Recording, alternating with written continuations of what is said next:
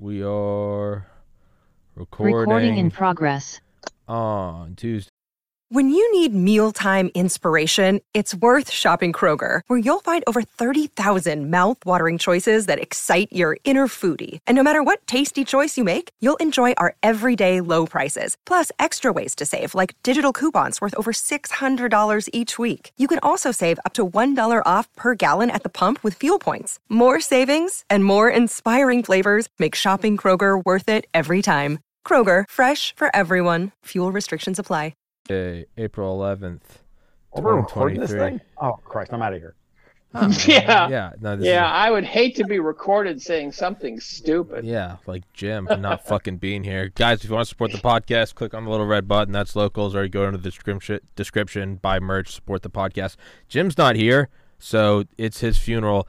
Um, but we are here with Tom Luongo and Dave Collum for De-Dollarization Cast. But before we get into that, I did want to. I posted it yesterday, kind of to get out ahead of it in case it is my FBI handler. But I got an email and I did post it, and I've had people asking me what was it, and there's a reason why I posted it because I don't, I just normally I get I get schizo emails all the time. That's fine, whatever. It's when You're there's yeah when there but whenever there's something a little more specific, I always make sure to like put it in the email like, hey fucktard, like I disavow this and I like I know who you are. So it started with this is from Darren at a Harris crash prediction June 2023. A dirty bomb will explode in Manhattan on 41323. Vice President Kamala Harris will die at a plane crash. And as soon as I saw the second one, I said, fuck off. And that's why I tweeted it, because I'm getting ahead of this. So Right. that's kind of how my week started. And uh, so I don't know which one's more important. Do we get into the clearly schizo and or FBI handler or the de-dollarization and looming World War III, which I feel like the last three podcasts we've done have all been like, so the world's over, we're going to World War Three, and we're just kind of circling the drain now. What uh, which one? Which one do we bite? I don't know, Dave. What do you think? Uh, I'm not convinced we're going into World War Three, but I think the power shifting is looks spectacular. It's it's So whether that leads to World War Three is a separate issue, but it the de-dollarization story looks real. I think the U.S. is losing allies by the buttload, yeah. and I think NATO's on the way out the door. Uh, it is my view that the um, Ukraine war is going to end soon, and that no one seems to agree with that. I think I, I I'm a I'm a Macgregor fan, so I've been following Macgregor, and he says that basically Ukraine just running out of carcasses to throw at the Ruskies. yeah. So I'm I'm I, still maintain you know healthy skepticism of everything, simply because I don't know, and I think the quality of the information is so low. But I think the leak that we saw the other day is telling which you that, one? Which one? Which leak? Well, the the one about you know the prep the, the prepping happening over in Ukraine, the, the DoD stuff that that, that made it Mhm. out into the world. That John Kirby was like, you can show this money. Oh my God, it's not true, and don't listen to it. Right. right. It you know I read the you know I, I I try to limit how much Russian and or Ukrainian propaganda I take in anymore, for a variety of reasons, on both sides of the equation. But I was reading. I don't know if you guys read Big Serge over on Substack, and he's one of the one of the better Russian um, um, I, for lack of a better term, commentators, because he's usually pretty balanced about things. Um, and I think that his analysis generally, even though I, I take I salt it to taste, of course, I think his analysis of whether one the leaks were real or not, I think is spot on, because they would have they would have said different things. And if if this was a disinformation campaign that, we, that NATO was putting out in order to sucker the the Russians into overestimating their ability to continue to wage war, it, these leaks would have had different uh, material in them. But the picture that's been painted, I think, is one that is consistent with a lot of the things that Colonel Macgregor has said and others have said, which is that the Ukrainians are really running out of bodies. When you factor that in with what Martin Armstrong's been saying behind the scenes, as in, i.e., in, the, in his private blogs, that NATO is clearly just telling Zelensky, hold on until the end of the year because that's when NATO is going to come in for real. That tracks with what we're seeing from these leaks as well. And here's another thing to think about, which is that my God, is the Pentagon really that out of touch with how much uh, about what's actually going on on the ground? How bad is their OSINT, right? You know, how bad is their, you know, how how little information do they really have about what Ukraine's capabilities are? Are they taking everything the Ukrainians tell them at face value? And that's a scary thought. Yeah, I, I don't I don't believe that though. I, I think don't the really Pentagon. either, but Dave, I, I got to throw this stuff out there and and ask. I know. You know, you know. I'm again. It's like, like how much of this do you do you, do you want or not want to um, believe in at this point? There's so little good information. What the hell are you supposed to think? So if Macgregor's right, there's no way Ukraine survives till the end of the year. Right. Right. Macgregor M- Macgregor's Right. projections are where my several months from now. There's even I think already hints that um, that that Zelensky's wiggling his way towards the negotiating table because he he's gonna die if he doesn't. Mm-hmm. So I mean, yeah, I, I tend to not. I think the Pentagon's evil and they are retarded, but I don't think they're. I don't think they're stupid. I don't. I don't buy any any idea that that's giving them. That's letting them off the hook to say that they're. they're you know they're they're they're having a fast one pulled over them. Well, presumably presumably Macgregor's sources are also in the Pentagon. So Right. you know We we would we would hope, right? We would hope that that is the case. right. Um, but again, like you know, and I again, I don't I don't mean to impugn anybody's honor or integrity or anything else, but again, you know, what what do we actually know? What do we not know? What we really what we know is that I see it this way, and it's the same thing that's been going on for months. The Russians are very happy to grind out Ukraine's ability to wage war. Yeah. I mean, and I don't, and are they willing to pay a significant price to get that done? Yes. Is it enough for the crazed neocons to think that they're winning in the long run? That's a, another good question because these people are just as delusional as everybody else. So, you know, I maintain that this is exactly the same thing it's been since the February 25th of last year. It's a war of attrition. Yeah. I mean, a good. And it's a war of attrition being fought on multiple fronts, guys. Not just militarily, but financially, politically, and everything else. yeah. No. But no. I also I also think the evidence that the Russian I, I think the evidence that the Russians misjudged the determination of NATO at the start looks good. Yeah. So I, th- I think the Absolutely. Ruskies I think the Ruskies thought they could go in, give someone a black eye, and we'll go, oh, never mind. That's no fun anymore. And we'd go to the negotiating table, and we didn't. So in that sense, Putin got suckered a little bit. Sure. Fair I enough. think I think when we blew up the Kerch Bridge and when we blew up the pipeline, it got very real. And he said, and Putin said, "Okay, we're in a real war now." yeah. And yeah, no, and, I, I, and I don't think there's any evidence whatsoever that Russia's military is in any, in any way incompetent. Yeah. No. But there's also. I think they're fighting the war a, a way a lot of people in the West don't think they should fight the war. And I think That's the- exactly right. That's exactly right. Yeah, but I mean, we also did just come out of a, like a twenty-year quagmire, so like I don't think like rational thought necessarily applies. We're like, what are they doing? There's nothing to gain there, and it's like, There's no quagmire. Why are they there? what are they? What are they doing there? Are they just going to throw trillions of dollars at it? Like the Russians' current account um, surplus in 2022 was its highest ever. They have control over the marginal barrel of oil and the, therefore the price of oil. Um, you know, we we underestimate if the Russians underestimated NATO's resolve to fight this war on the ground or support the Ukrainians militarily, we underestimated the resiliency of the Russian economy and the Russian leadership to manage the war economically. Yeah, and and um, countries to affiliate with Putin. Exactly. Absolutely.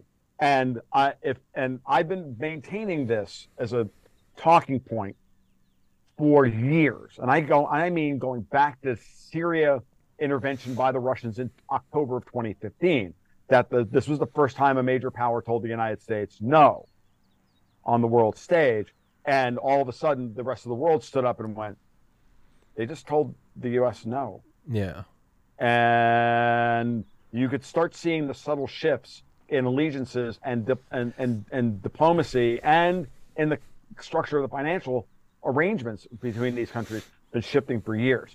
And to that point, that when we went full shock and awe and seized their foreign exchange reserves and you know abrogated like almost all of international law at a financial and asset level, everybody else went, well, if they can do it to the Russians, they can do it to us. Yeah. Which makes you ask the question is it possible that Putin didn't underestimate NATO's response? And that this this is part of a story in which they said, okay, let's move now. Let's let's trigger alliances now. Hmm. And and and so all of a sudden now, you know, the Russia China alliance, which anyone with a half a brain knows that given the big three, you want to be on the team with two of them. Yep. And we we have gone totally the other direction. So the insanity of that is just unimaginable to me. And but I think we didn't realize all these other countries like India and stuff and Saudi Arabia that would that would say, you know, we, we At Evernorth Health Services, we believe costs shouldn't get in the way of life-changing care, and we're doing everything in our power to make it possible. Behavioral health solutions that also keep your projections at their best? It's possible. Pharmacy benefits that benefit your bottom line? It's possible. Complex specialty care that cares about your ROI? It's possible. Because we're already doing it. All while saving businesses billions. That's Wonder made possible.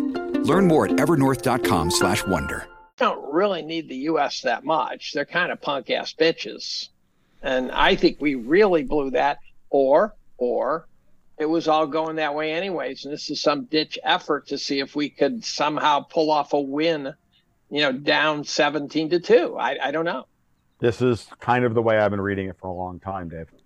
And remember that to me, the tripod in in Asia is not Russia, China, India. It's Russia, China, Iran, Right. because Iran was showed everybody the blueprint on how to survive, no matter how much the U.S. throws at them, they can survive. And then when they we did the same thing to the Russians times two, and the Russians survived, it just tells everybody you're we're really stronger than you think we are. Together, apes strong together. Let's just put it. Yeah. Like if, if you haven't seen, you know the the the the the, the, the Planet of the Apes, apes strong together. So if we band together against the United States and the West, and it's not just the United States here, it's also Europe, very much a part of that Well, you know, they have the opportunity now to really build everything. And remember, in the intervening years leading up to this, the Russians and the Chinese have been there to be honest in their way, honest brokers with all of these countries to support Iran, to support, to have very complicated but respectful relations with Turkey, to stand by their allies in Syria, to work with the, the Africans, to try and work with the Saudi Arabians over the war in Yemen. Like, and then the first thing I heard, first time I heard, and the way they handled Afghanistan, right? The way they handled all of this stuff. It was going to come to a moment where the Saudis were going to have to make a decision. Do you, um, do you protect? Do you stay with the United States and protect the riyal and the the peg of the riyal to the dollar, or do you not? Because it's the thing that's killing you. And at the beginning of COVID, I went back- I think I talked about this in a blog post recently. If not, then I talked about it somewhere else. Beginning of COVID, you go back to March, the weekend of March in 2020, when every when COVID blew up and the financial markets blew up. It was over Putin saying no to a production cut, and the price of oil got crushed over that weekend. And that's what set off the entire financial system. That, as far as I was concerned, was way overdone, was done on purpose, and it was done. And, the, and Putin did this to gain control of the marginal barrel, the price over the marginal barrel, and force the Saudi Arabians to into a real situation of going, look, we're either OPEC plus or we're not OPEC plus. But you know, this is what we're going to do. So that when the time came in 2022, the Saudi Arabians really didn't have any choice because the Russians treated them well after that, helping them manage the price of oil out of the depths. Because the Saudis, the Saudis were in serious trouble when oil was twenty dollars a barrel. Who else is But- hurt by the U.S. You know, the dollar losing its, I guess, hegemon status. I mean, I'm just I'm just trying to think of, you know, because the military-industrial complex and entrenched power structure, whatever you want to call it, Jim would call it the Jews, although I think we all disagree with that and condemn that. they will blow presidents' heads off to keep the U.S. dollar strong. Like I know Well, you guys that- are that laughing. mean- That's that one way to mean- deal with no, trauma, No, no, but I was listen, laughing at you picking on Jim's. I'm not picking on shit. What do you guys our- to the our- view? our- a lot of viewers are a lot of viewers are wondering where Jim resident- is, and he is he is Jewish over in Ukraine fighting for the resident Jewish Azovs. anti-Semite. Yes, no. Um, Jim is over there fighting for the Azovs because he finally decided that he has to practice. Oh, oh shit! He must have heard us. He just entered. Ears Did he ringing. really? Did he? He really? literally just entered. James, how are you, says bud? James a coward. Is that what, What? that says? James a coward. James Coward Kunstler. James, your James, ears must how you, your ears must be burning. We I just Yeah. dropped the first insult on you. He he uh, he, Right he on realized that his career was on the rocks if Yeah. he didn't show up. That was impressive. That was actually that that almost seems like shitty comedic timing. Like I think they I think people watching probably think we live feed. I think Maybe people watching probably think that was feed. planned. That The wasn't walls have ears. Yeah, no, you just Yeah, came I in. That was impressive. I I. I I immediately threw some anti-Semite views on you, and you just popped in like a fucking Throw genie. your cell phone into the toilet. there, That was- What, what did you call me a Jew or something? No, I said that. Jew you- hater, a yeah, Jew I hater. am. I am one. Yeah, it, it's I know, which makes it all the more interesting. But my point is this: is like, so we were saying like you- the, the dollar losing its status, like the military-industrial complex, like historically. Well, I mean, they'll they'll kill anyone, they'll bomb anyone who even threatens its power. What?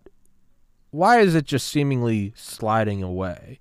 Is it that it's really just they're emptied and they're hollowed out and we're watching it die, or are they trying to pull other people in? Are they letting it go down for almost kind of FDR, you know, allegedly, you know, putting a bunch of ships in Pearl Harbor? Are you want- axing me?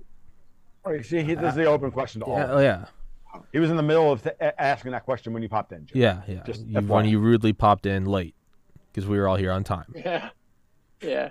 asshole. Uh, I think it's like I think it's like the shoplifters in the major cities where they all of a sudden they realize the smash and grab hmm can be done without repercussion.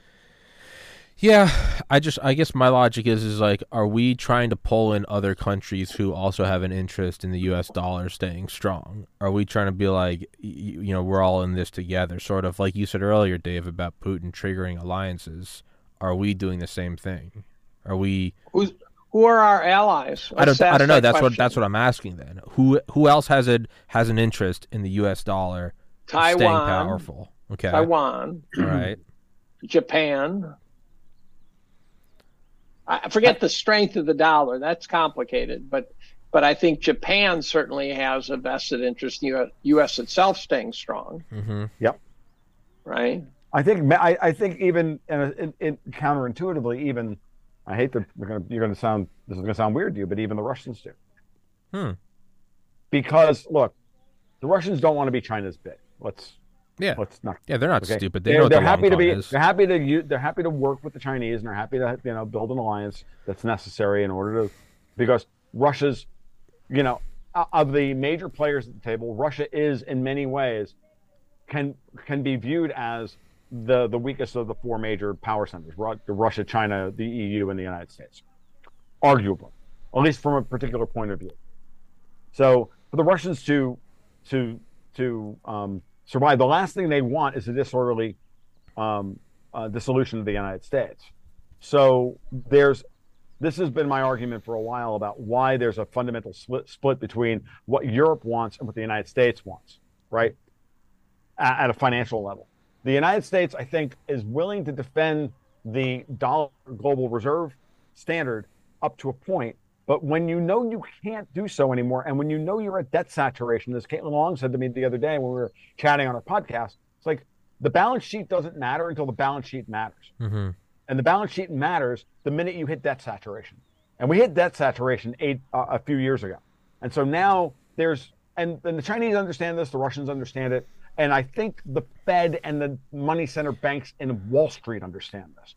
But clearly, debt saturation in the United States is also a, a weapon to be used against it to destabilize it.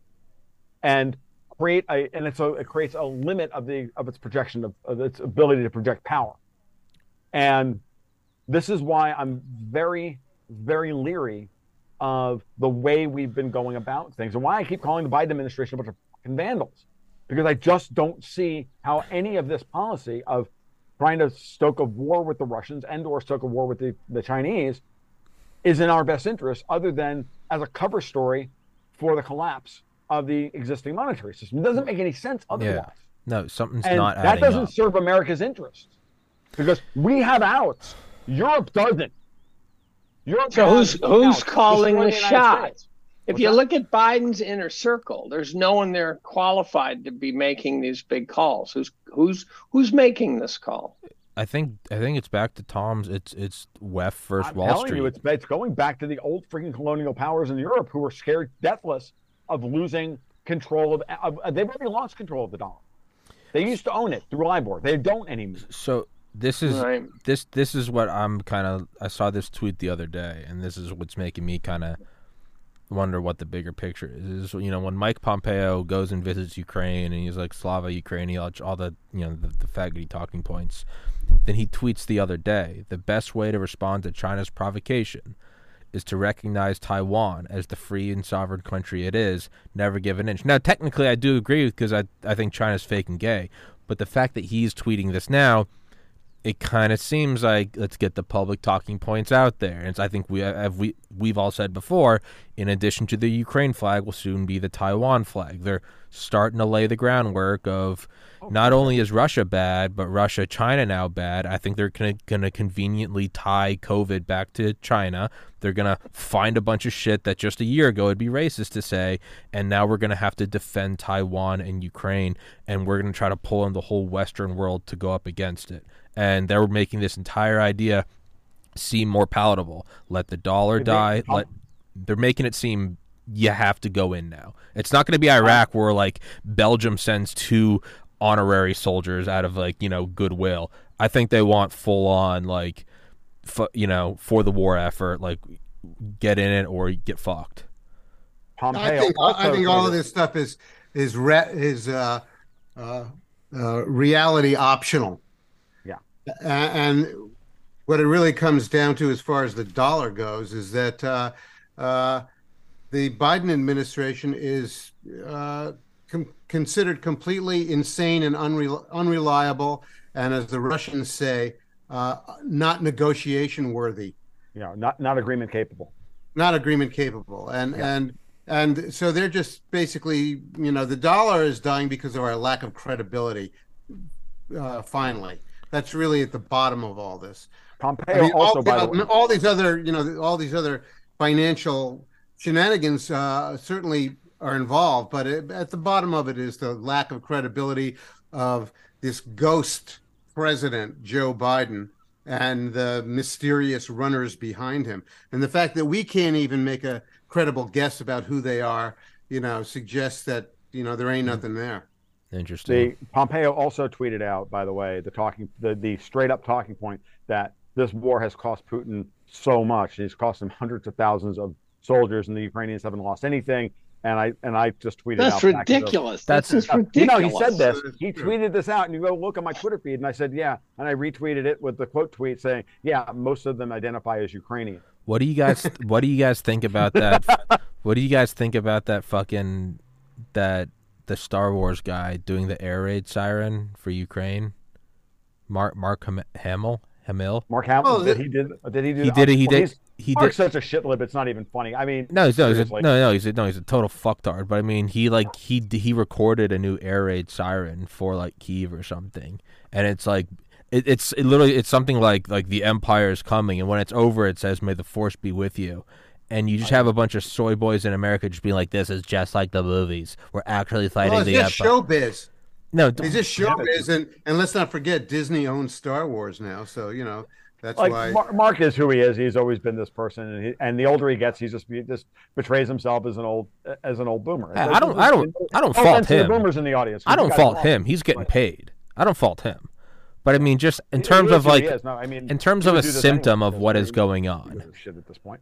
I mean, the fact. it's woke. It's woke showbiz. But that's what I mean. Like, but that's how you start to see it now. Is like it, the mask isn't even on. It's like we're fighting the bad guys. Like this is just like the movies. Like But this has been going on for a long time, though. So, Yeah, so the fact new. the fact that everyone in Hollywood has been to Kiev at one time or another yeah, it, sh- underscores the absurdity of Or The fact, all that of we, the fact that we call it Kiev and not Kiev, like we've called it for fucking 500 Exactly. years. Good- This is fair point. All right, exactly. take, all right, ta- all right. so- Taking bets. And how many Y's are there on Zelensky? And is it the Ukraine or Ukraine? And is it? There's so many things. All right, April eleventh, twenty twenty three. Taking bets now. When does Dylan Mulvaney go to Kiev or Kiev? Uh-huh. when does he go? And fucking like he and he becomes president of Kiev in in uh, I- uh, I- president of Ukraine in, in how June. long until he goes there and gets sponsored by Raytheon? How I, I have a better question for you all, Yeah. which actually matters more than everything else. All right. How long until MI6 tries to kill Putin again? They probably are trying. No, I mean I for real. presume. No, no, for real. I mean, that's probably why he's just going balls in. Is it's just like I'm at the end of the line. Well, if they kill him, they get Medvedev, who's probably um, much more of a hard ass than Well, that's what they want. Yeah, but didn't we figure the that out in the Cold War that the whole Because that way decapitation they- they shit know doesn't the matter? Russians will go off half cocked, and then they can justify whatever they, they want to do. It's what they've been trying. They've been the the the, the, the Brits and the friggin' American neocons of the Peter Zeihan stripe have been trying to goad the fucking Russians into doing something dumb for a year now, like and and paint a false flag because you know lying us into war is a time honored presidential tradition, as you know. Destroy, as, uh, as as scripted by MI6. Like this is the way this shit works. Yeah. Like, and Well, look, we're- and we're in some kind of, the only uh, one like stopping this because he sees it like a hundred, you know, a, a mile away. We're in some kind of fog of chaos right now, but my idea would be that Putin is going to wrap up this Ukraine operation sooner rather than later, probably before June. And when he does, it's going to really disorder American minds in, in government. And, Uh, and I- it's going to change the whole picture. They will You- not be you- able to you- pretend you missed the anymore. first- mud is back. I mean, now with the You- we have the spring thaw. There's not going to be a. There's no tank war now. They're gonna they're gonna wrap up. The Zelensky has to lose everything at Bakhmut. Well, there's also And no it's over. tanks left. There's no tanks left in, I know. in Ukraine either. But- But but but uh, so so Jim, you the first ten minutes we hit the And- question of whether or Well, not and- this war is going to end sooner or later. And- a lot of people talk about this lasting for years. Now I see weeks, months, And also- maybe. You're not. I'm not going to let you pull a fast one, Jim. Of all the months you chose, you chose one of two months that begins with the syllable Jew. You chose June, and I'm just not going to allow it. All right. This is a no spin zone. All Subtle. right. That's strike one. That's strike one. That's strike one. a secret message message. from my people. Yeah, I know. Jim, But, but more to the point, more, more to the point, I think that we're underestimating how much that loss, that failure is going to disorder the Biden administration and the American Mm-hmm. political mind generally and create much more chaos in politics than we see right now. Mm-hmm. I, I can only hope so because what I see is them trying to, uh, to stretch this thing out for as long as long as possible in order to get us into the election season and then run Biden as a war president in But that's just as much a fantasy as the idea that they're that uh, Ukraine's going to win. I, I look, don't see Jim, how I'm they- not telling I- you that wait I, a just, minute, I agree with this. I'm I don't see you how they run clear what their Biden. fucking strategy is. I don't see how No, they that ain't going to happen. It's inconsistent I don't see how they run. No, it's he not going to just happen. Biden can't even put together a sentence now. They I don't see how have an they run it. alternative. They don't They have an have any- I mean, alternative you know who except for are. Like, Gavin matter. Newsom, and all, all what they're going to say is, you know, Gavin Newsom's going to turn the rest of America into California, and you know, all that, you know, all that hair and uh, and everything is not going to help him. But but Biden is gone. I, this is gone. part of, he's gone. The Democratic Party doesn't have anything. They don't I- have anything. I, I mean, I, I look. I mean, I'd love to, to, to start handicapping the 2024 election, where I say, look, we've already watched the Fed blow up FTX, blow up Silicon Valley Bank, blow up Signature Bank, blow up this bank and that bank, blow up all of these Davos friggin' money spigots, and for this, and push rates. In the middle of a banking crisis, they push rates up by another quarter point. Like the biggest fuck you of all time to these to these these these these credit dollar euro dollar faggots trying to you know, meme us into World War Three. You know, I, I guess they're gonna like what they're gonna arm the the training army to go fight in Ukraine. I don't know what the hell they're thinking, but that costs money, and they don't have the kind of money that they had in 2022 and in 2020 and even in 2016. They don't have that like they had before. Like unless Alexander Soros and company are going to spend every last dollar, and I use that word loosely, they have to generate the kind of energy on the ground necessary This episode is brought to you by La Quinta by Wyndham. Your work can take you all over the place, like Texas. You've never been, but it's going to be great because you're staying at La Quinta by Wyndham. Their free bright side breakfast will give you energy for the day ahead. And after, you can unwind using their free high speed Wi Fi. Tonight, La Quinta. Tomorrow, you shine. Book your stay today at lq.com. to pull off another election like they did in the last two. I just don't I don't see it either. What I see is, you know, there's no energy there. Like and so now they're going to but why would you push off, you know, Trump's you know, trial until December if you're not clearly not trying to set something up to take him off the board. They're trying to pump up the friggin' DeSantis to run in his place. DeSantis is clearly going, yeah, whatever. Um, I ain't that, that's all of this stuff is just, it's it's so very obvious what their playbook is and now the question is you know can we, can we not see them do you just not have to take the friggin' bait like what are they going to do run biden versus nikki haley or mike pompeo like well, there's there's there's Robert Kennedy. I was about to say, well, there's uh, RFK Jr.. lurking in the asteroid belt of Democratic po- politics. They they There is such a can't big- go none of that Canada. matters because the super delegate shit's still in place so the democratic party doesn't like it's it's so thoroughly and terminally corrupt guys this is the problem I don't know. Well, but no, no, no, no. But what, Maybe I'm what's wrong. being said here is they have to pick someone. So once Right. they pick someone, they get the super delegates. Kennedy won't get it because there's no way that the farmer guys are going to let him No. get near it. right No way. If they had half a brain, though, they'd run them. Did you say That- the that a half- Firebird Kennedy had uh, half a brain. He'd run an in, in, on an independent ticket with Trump while Trump's sitting in a freaking jail cell in New York. That's what. That's a winning ticket at this point. Yeah. Did you say the farm guys are going to Pharma. Pharma, pharma. Well, and the Pharma. farm. I mean, anything anti. Pharma. I think farm Big too. cap. I mean, anything Big- anti Bill Gates would be. They're they're not going to let it happen. Uh, I don't know that they have that much power. To, I think that you know things are going going lo- kind of non-linear and emergent now, and uh, I wouldn't rule anything out. I I, I, I, don't. You're right. I don't also, all. you know, I tried to make this point in a recent blog. Uh, maybe I didn't make it clear enough, but I think the sentiment out there for uh, for fixing or correcting the crimes of the assassination of the Kennedy brothers, the sentiment behind fixing that is so enormous in the American spirit. Or Mm. Well, that's true. you know that that uh, that that that sentiment alone could overcome a lot of the fuckery that that uh, is basically running the Democratic Party right And now. and I was on a Zoom call with him one day, um, and he goes right to the hoop with that shit. Fuck yeah. He doesn't pull. He doesn't pull back at all on as that well stuff. as you should. Oh, I agree, but you could have imagined him not doing that just Well, for some practical you reason. see- but he, when you say he go doesn't. He goes. He what do talks about mean? the deep state killing his father and killing his uncle. Yeah, he goes in there just fucking like Michael He go- Jordan he go- from the he free went- throw line. Just He went in there within the first five minutes of the Zoom talk. He went right to the hoop and said, "Out." He says, "Look, I know how these guys work. They killed my father. They killed my my uncle." I You know, mean, there's something else that- going on that with is that, too. hardcore. Just Is come that out with he- that. He, he poses such a contrast between the clowns who are on the scene right now, whether it's Trump or Biden or whoever. Right. You know, he's such a contrast in just terms of his demeanor Yeah. of appearing to be a serious person. That And I people will get past the voice problem. The voice problem yeah, for a No, few minutes prob- is off-putting, but the then voice all of a sudden it goes away. It'll- go yeah, away. no, voice it'll go problem is going to be no worse than Abraham Lincoln's voice problem. It'll it'll Right. it'll go Whatever that was. It'll go. Well, he had a he had a high speaking voice. uh, You know, he sounded weird. Um, and it's not going to be any worse than FDR's uh, polio problem. No, they won't. 'Cause They've Right. they've dug they've backed themselves into such a corner of just being for like the everyone that has any sort of oppressive trait about them. You- You're in a wheelchair. Your eye is a different color.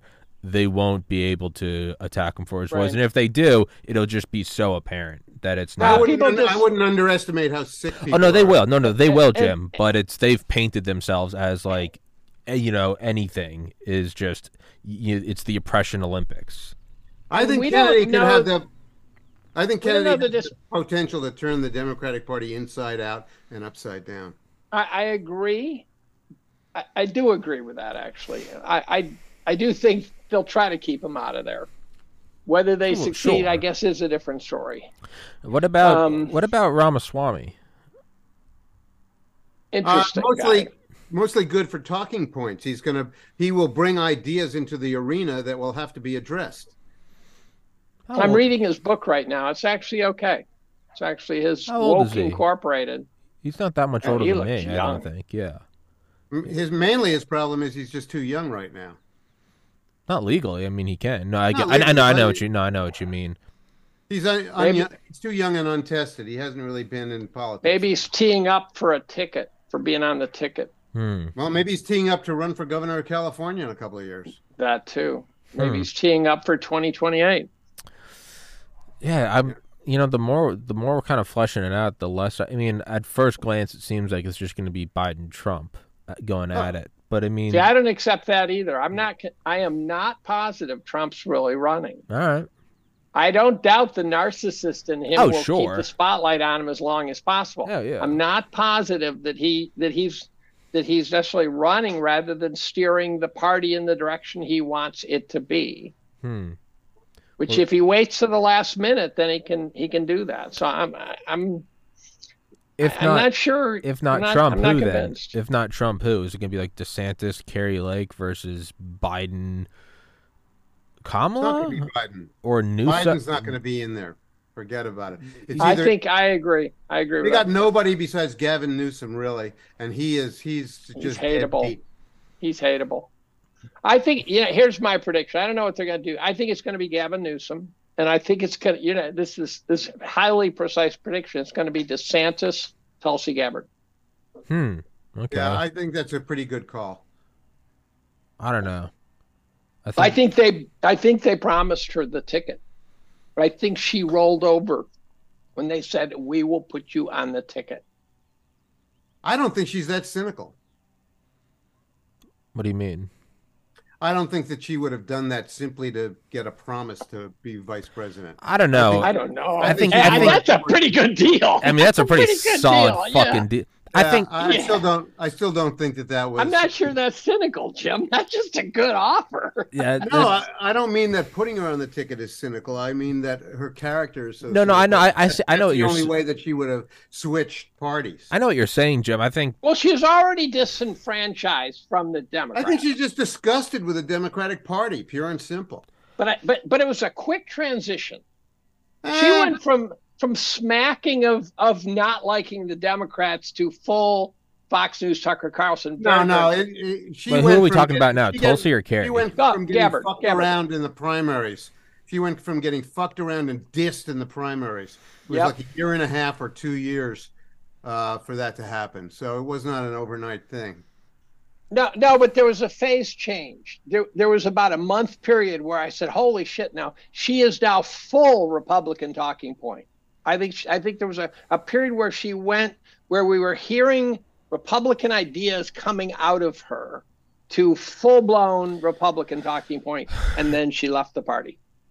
So I, I, To to I what saw something happen. to- I, I thought thought I picked up something happening. to what Jim said earlier, it's it's not that. No, I I understand what you're saying about not being cynical. I think there's also just a realistic thing that we I think we all have to understand. Anyone running for office, no matter how much we like to project our own uh, our our own idealistic, you know, we all see the people we want to see, right?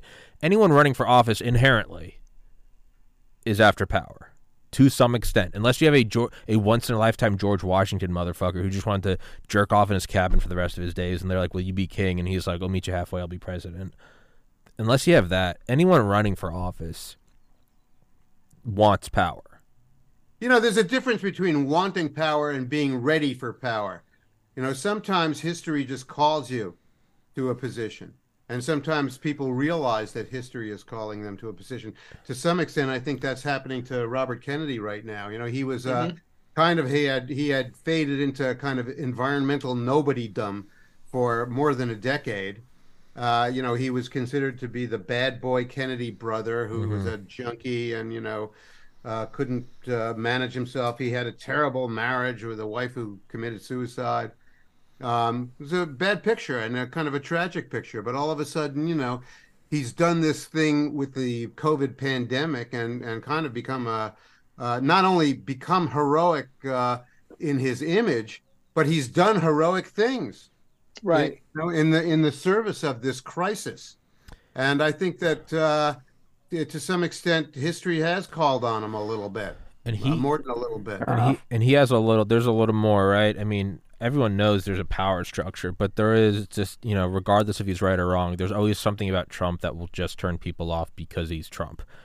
Right. RFK can actually like, no bullshit, be like, no, the deep state has killed my family, like without blinking. Like, this isn't deep state hates me. This is like JFK, RFK, Lee Harvey. Oswald, Sirhan, Sirhan, like, and direct things changed after that. We scaled up Vietnam. LBJ came. Like, very real things happened with that. Like that is that And- is at and- the and- core of all conspiracies. And it's really funny. Um, I know. I think I, I'm sorry I missed it. Some of that I had to deal with. Uh, that was a phone call I had to take. Um, and um, Is it Jamie Dimon? uh, I think that I think that it's um, really it is important that Jim to Jim's point that maybe history does call a person. And I think that in some ways, as as frustrated as we are with Donald Trump, I think in some ways, in his own kind of weird narcissistic, you know, solipsism, for lack of a better way of thing, I think Trump sees that as well. I think Trump did that. I as well. think that's what happened in 20, uh, 2016. I think that's absolutely what happened. And I think he realized that about halfway through the campaign that this is far bigger than, you know, what I what, what I originally um, thought it was going to be. And He didn't think he was going to win, is my guess. no, I know he didn't think he was going to win. no. he- And remember, he goes out there like, "Sorry, it took so long, people. Complicated process out Yeah, here. Three o'clock in the complicated morning When, business. he finally, when they finally called the election for him, and you know, you could see it. I I mean, just watching his body language. I've watched Donald Trump. Uh, like that was a guy who was genuinely like, "Oh my god, like, oh fuck. I did it! Like I won! Holy Yeah. shit! Now what do I do?" And you know, That and I think, that- I think the outpouring of everything that's happened to him since then, I think he was unprepared for what happened to him. yeah. I keep going back to that same statement, that, that that thing that he said during the transition. He's like, "I knew things were bad up here. I had no idea they were as bad as they are." yeah. Right? I think How did he I, I just, how did he win that? Trump was unprepared for what happened to how him. And, how you know, did he win in 2016? Do you think He that, won some key precincts in some key states. No, I mean, but I mean, he like they 2020'd. I'm like, did, do you think that they maybe it had been 40 years since they had had to do a JFK and it had just been like whatever they had cut- maybe gotten a little lax? What what was it? How did he? Because he, you don't just get in. He got in. Like what Well, what that- powers were they, behind they, him? They didn't know he was going to win. no, The polls had really- Hillary winning the whole way. they thought And part they- of the problem is the way I described it is they rigged the polls and then believed them. Yeah. They believe. Well, in that New York. Times poster, Silver, uh, Nate Silver. Nate is that Silver. Oh yeah. who- No, he had he had uh, Hillary winning 99.98. overwhelmingly. Yeah, they had Hillary winning like the same chances that like you survived COVID. They're like But they had 99.98. Hillary. They had Hillary winning up until about seven o'clock that night. no, I know. Fake So, Because I'll, so- I'll be honest with you, it's because of a variety of things. The late Justin Raimondo had a great article after um, the the election, and he went over the precinct data, and he said, "Look, it's really simple." Now, he was the editor at antiwar.com, so you know, salt this analysis to taste. But he said, "Look, he went over the precinct data. Hillary lost key precincts in, in states like Ohio and Pennsylvania and others where there was the highest concentration of casualties and and and war um, uh, um, injuries to servicemen who served in Iraq and Afghanistan, and also gutted manufacturing bases. and got and then the gutted manufacturing base and everything else. So, look, a lot of Bernie Bros, you know, in the middle, they voted for Trump, and a lot of and the and turnout was what it was, and they they had pl- they had game planned a certain level of, you know, they, well, the they Bernie game planned a Bros also went to Trump amount out of anger, what's that? right? The Yeah. Bernie Bros. Yeah. Bernie drew a huge amount of the Democratic Party in, and then he got fucked. And then he and so then they gave said, the money to they said, "Okay, I'll tell you what I'm going to do. I'm going to go vote for Trump now, you sons of bitches." I think Yeah. a lot of people course voted they for did. Trump. It was a spite And to go from Bernie to Trump, that, that requires a special kind of leap of faith, right? That's Well, that's it, not. it's that he's the outsider. He's the populist outsider. that's right. It's that's not, populist. it's not that big of mu- much of a leap of faith once you realize I that know, I a mean, lot of people guys, just wanted a in- wrench. They just wanted a wrench Back in the in Right. system. 2016, Right. back in 2016, I was literally saying this in like March and April and June of that year. And like, if they don't run Bernie versus Trump, most of Bernie's base is gonna shift over to Trump. They're the same Right. people. I, I mean, I could see it coming a mile away, and I'm like, and all Trump has to do is to go to the places and campaign in the places that Hillary wasn't planning on campaigning in. Mm-hmm. And then he's playing, and then they're trying to follow him up and play whack a mole. And behind the scenes, figure out, okay, so how many votes do we need to manufacture? And I and I'll be honest with you, I was when I, I was plugged into um, the the network that of people that eventually Jack Posobiec became he became famous after this, right? He got he went, you know, but I was plugged into that group, and I was dealing with people who were at the time um, heavy heavily involved in Pennsylvania politics, like heavily involved at the gra- grassroots in the Pennsylvania GOP. And the guy I was talking to that night was like, he went to the precincts in Philadelphia at seven o'clock, and he said they're empty.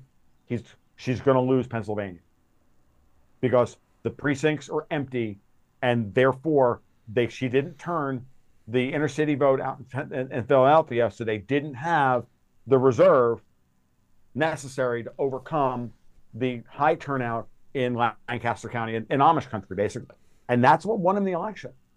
So I And- was watching, And we this- and I knew he was going to win Florida because they couldn't manufacture enough votes in Broward County and West Palm to overcome the Panhandle. I was watching this this this big burly black guy being interviewed on some off off Broadway network, and I had no idea what I tuned tuned into. And he was talking about Trump, and he says, "Forget the package. Look at what the hell he's saying." And I'm going, hmm.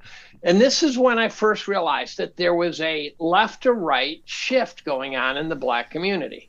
Yes. And and and by the way, I can't say for sure. I don't know what it's like to be black, but I suspect if I was black, at this point, I'd be a little tired of being told I can't function because I'm black. Right. And, and and so I think the black community was going. We're being t- tired of this left wing idea that they that we desperately need them because we don't. And so I'm watching this guy and he's saying, forget the package, listen to what he has to say. And I get to the end of the interview and I find out this guy is the head of the new Black Panther Party. And I go, holy shit. Yep. And I'm going, that is so surreal. And that's when I realized, and I think that left to right shift to the black community is real. I was I went down to a meeting in New Orleans one day and I'm being driven by a limo driver. And I start poking at him to find out where he's coming from. And by the end I found out he's all MAGA. Right. He's MAGA the whole way. It's this black guy. And he, he said no one can stand, no one can stand Kamala. No. And and and and but he he he said that in his neighborhood, Trump is still a little sort of on the edge. But yes, there, there's absolutely a, a left to right shift going on. I live in rural North Florida, guys. Like I have, I you know I have friends who are kind of all you know you know middle class Southern blacks. Not a damn, not nobody, none of them are voting Democrat. None of them. I also They're feel, all angry about it. How, how did how did Joe Biden win Pennsylvania? Who counted the votes? Yeah. What do you mean? This the swing states all paused. What's this win thing you're referring Yeah, to? what are you talking about? Yeah, no, all the voting Right. paused. This isn't going on on the- YouTube, right? They stole the fucking election. Is what they No, did. I've been they weren't gonna have that. that happen twice in a row. There- There's no way I'll ever get back on YouTube. There's I couldn't even. I don't think a team of lawyers could get me back on. I don't. I, I made mean- one random comment about the election in an interview I did with Jay Taylor a couple weeks ago, and they struck the video off of YouTube. Yeah, no, there's no. So, th- but this is an interesting kind of outcome now. So we're talking about how they won the election. So now you have Rumble, which has grown like five thousand percent in the last year. You have Elon buying Twitter. I mean, that's not nothing, right? Your modes of communication is that's like that's that's the first thing that goes down in, in a war. And if this is an information war, there are now these parallel modes of communication where you can't strike down a video of people putting up posters to block out the windows of the poll counting places, or people saying like, "Hey, why are they bringing in ballots? This has been flagged as misinformation. It can't be retweeted or responded to." Like this is that's not nothing. That the modes of communication are parallel and are becoming more resilient on their own. Like that's that ain't nothing. No, it's, not. It's not. not. but I think we're losing though. We may I'm be, not- and I'll be I'm honest not. with you, I still I'm don't not trust an Substack. optimist. So, and I still, Say don't, by the way, I still don't trust Substack. I still think Well- like Substack and Parler and the rest of them are all, All you yet you need is some rich guy to buy to buy these outlets, right? Mhm. The, Well, the- they, the- they're the- not going to buy YouTube because uh, They're already Google- owned. Yeah, right. Oh, but, nat- but you, it's a you- matter of national. YouTube is now a matter of national security. They'll never let anybody buy that. No, yeah, no. right, and and and you could buy the entire social media empire with you know pocket change. Well, And so I, I formerly just, pocket change at zero percent interest rates. At five percent, well, that's a different Story. it's getting expensive now. Yeah, Getting But expensive. I- so It's I getting think expensive to maintain control over. I think they'll commandeer the various channels as they need to. And by the way, if you're CEO of a channel and the, the, the, the deep state says you look, you can work with us or you can work against us, the pragmatic side of you is going to probably choose to, to play in the sandbox with the guys who, who won't promise not to beat the shit out of you. But there's also It- there's a going for broke. I don't know spirit in the air that is started in 2016, continued to 2020, and is, I mean, really just getting thicker now. You have guys like RFK who are running. Like Elon Musk isn't stupid. He knows what buying Twitter entails. You have these mm-hmm. things picking up steam of where it's it's no longer like, hey, I'm just going to go along to get along because you're looking around and you're going, there's nothing to get along with. There's trannies twerking in front of toddlers, and we're sending our myocarditis-ridden tranny soldiers to die in Ukraine. Like, what am I going? I just saw a meme yesterday and said new dystopia like lingo dropped, and it's calling fentanyl dealers uh, drug workers. Like, there's nothing to I saw that. there's That- nothing to go so along impressive. to get along with anymore. Uh, by the way, Dylan Mulvaney, the the uh, the social justice warrior who defended her decision to to my- use him as the pitch person. He has my vote. He has my vote. Just want to. Well, it's a she uh, or whatever. No, the, it's the- not. the- it's a the fucking woman, monster. No, no, no. I'm talking about the woman who who ma- who masterminded it. Mm. The, not Dylan The, Mulvaney. Bud, the Budweiser executive. the Budweiser executive. And what I loved about it is she said that she decided the the um, that Budweiser was too narrow a focus on basically you know old white guys or something. And she said we need to broaden our base. And she said she wanted to do it authentically. And I'm going. So you went with transgender to get authenticity? Yeah, that's mean, a huge is- market sector sector too, isn't well, it? Well, not just the word authentic gets a little sketchy pretty fast too. You know. How, how long until Well, now, But there you go, I- Dave. You're just but- thinking like an old white guy. What the hell's No, wrong no, with you? no, no. But let's let's do a hat tip to Dylan Mulvaney because that guy, He's getting or that paid. woman or whatever. Oh my god! I fucking respect the grift, man. He's oh, getting paid. That was a great grift. Fucking, That's he's getting stu- money. And, and but but here's the, it's not just that. About a year ago, he crafted this plan. This this is not this is all crafted. This was a master plan from the start. This is not some grassroots things where he was out there fritting around doing weird shit and someone said, "Hey, look at that guy." They planned it. They orchestrated this whole thing. Dude, I tip my hat. He's getting paid.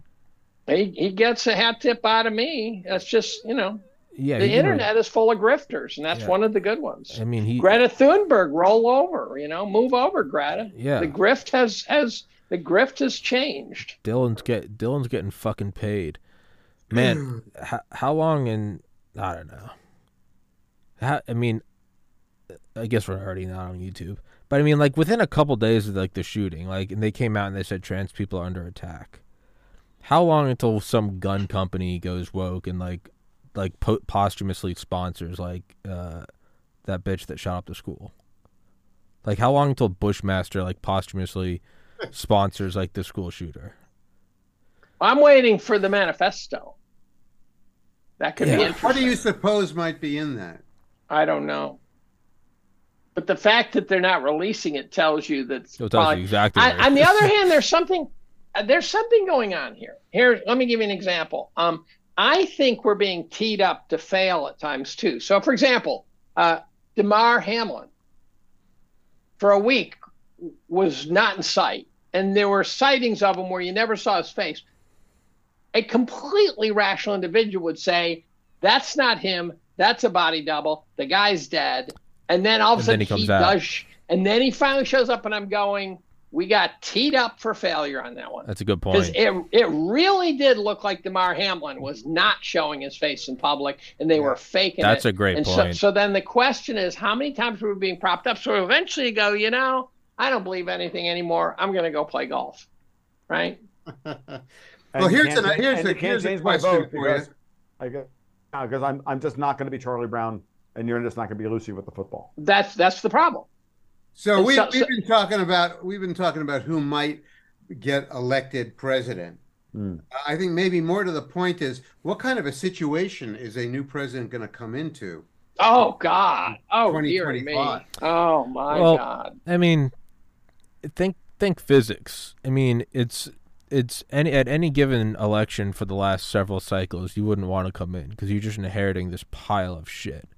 But it's also at this sort of going for broke stage where anyone with half a brain can put their ear to the ground and be like, dude, we are drifting so far to one direction that it's either you inherit the biggest steaming pile of shit ever or you just can kind of fire from the it might be that like 2016 Trump persona is going to be more widely accepted now because you have to take out a small loan to get eggs. Like it's so far in one direction that you might actually just have to come out and just kind of be like yeah no fuck it like we're just gonna you know we're gonna reduce inflation we're gonna shut down the border and stop foreign wars and like people might actually be open to that I I think that that's. I think people are are open to that. I don't think that's even the issue. The question is how much are we being gaslit? Look, I don't, dude. I'm at the point now where I don't believe that the markets are real. Why do I believe the election st- statistics are real? Why do I believe anything that I see is real?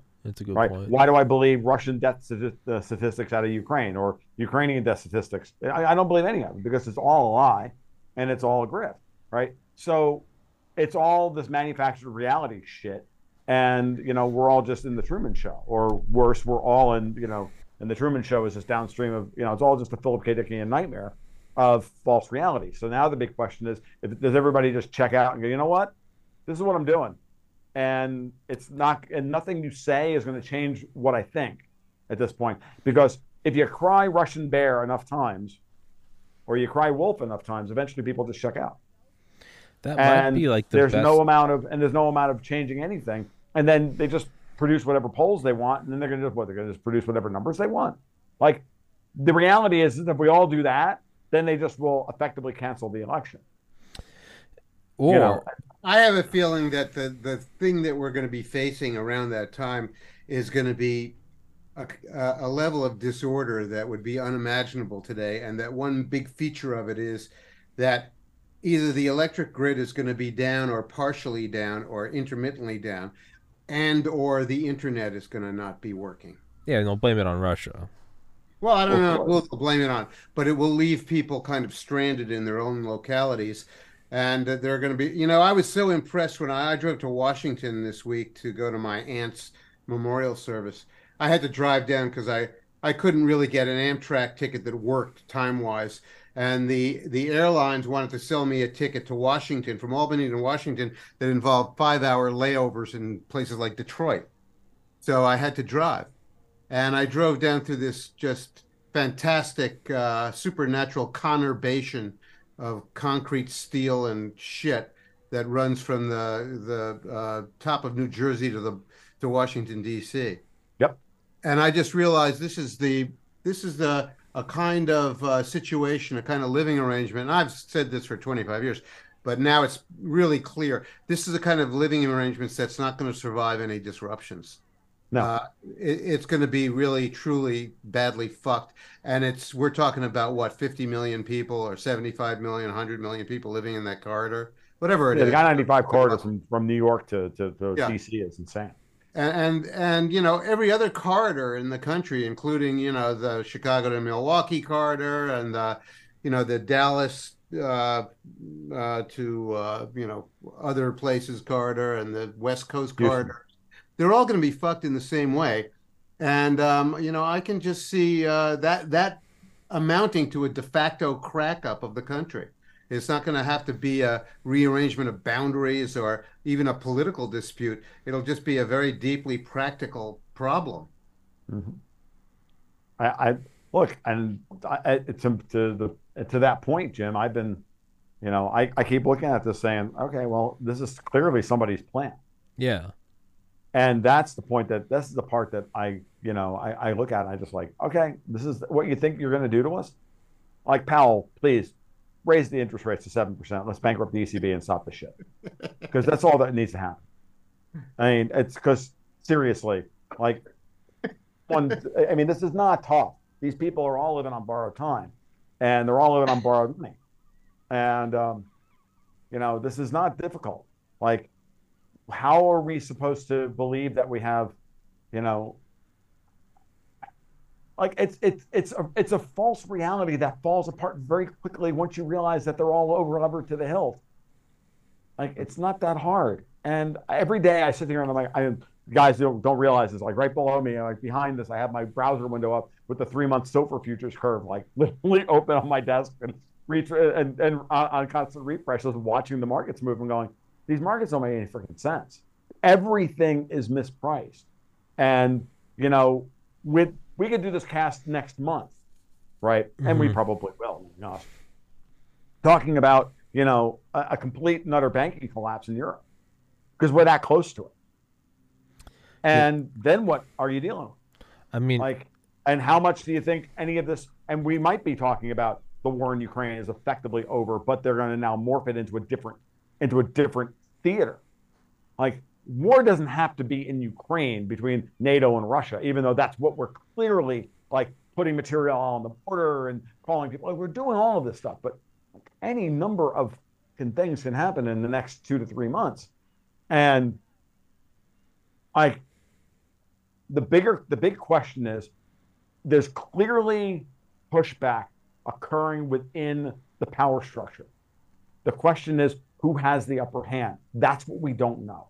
Hmm. And you know, kind of projecting out a year and a half from now to an entire election cycle, knowing full well that we're going to have, we're going to be presented with every bad distraction and every terrible outcome that we could possibly think of, short of potentially nuclear war. Like, it's all going to be thrown at us. Yeah. No, it's the final. It's the final wave. Like, there's like like playing. Uh, I love the video game Sandstorm Insurgency, where you're just like in like a basically like an Alamo type building, and there's like a wave of guys with RPGs. There's a wave of guys with uh, uh, LMGs. There's a wave of like snipers. There's a you have suicide bomber waves, and then the final wave it goes everyone's coming, and it's just mm-hmm. everything.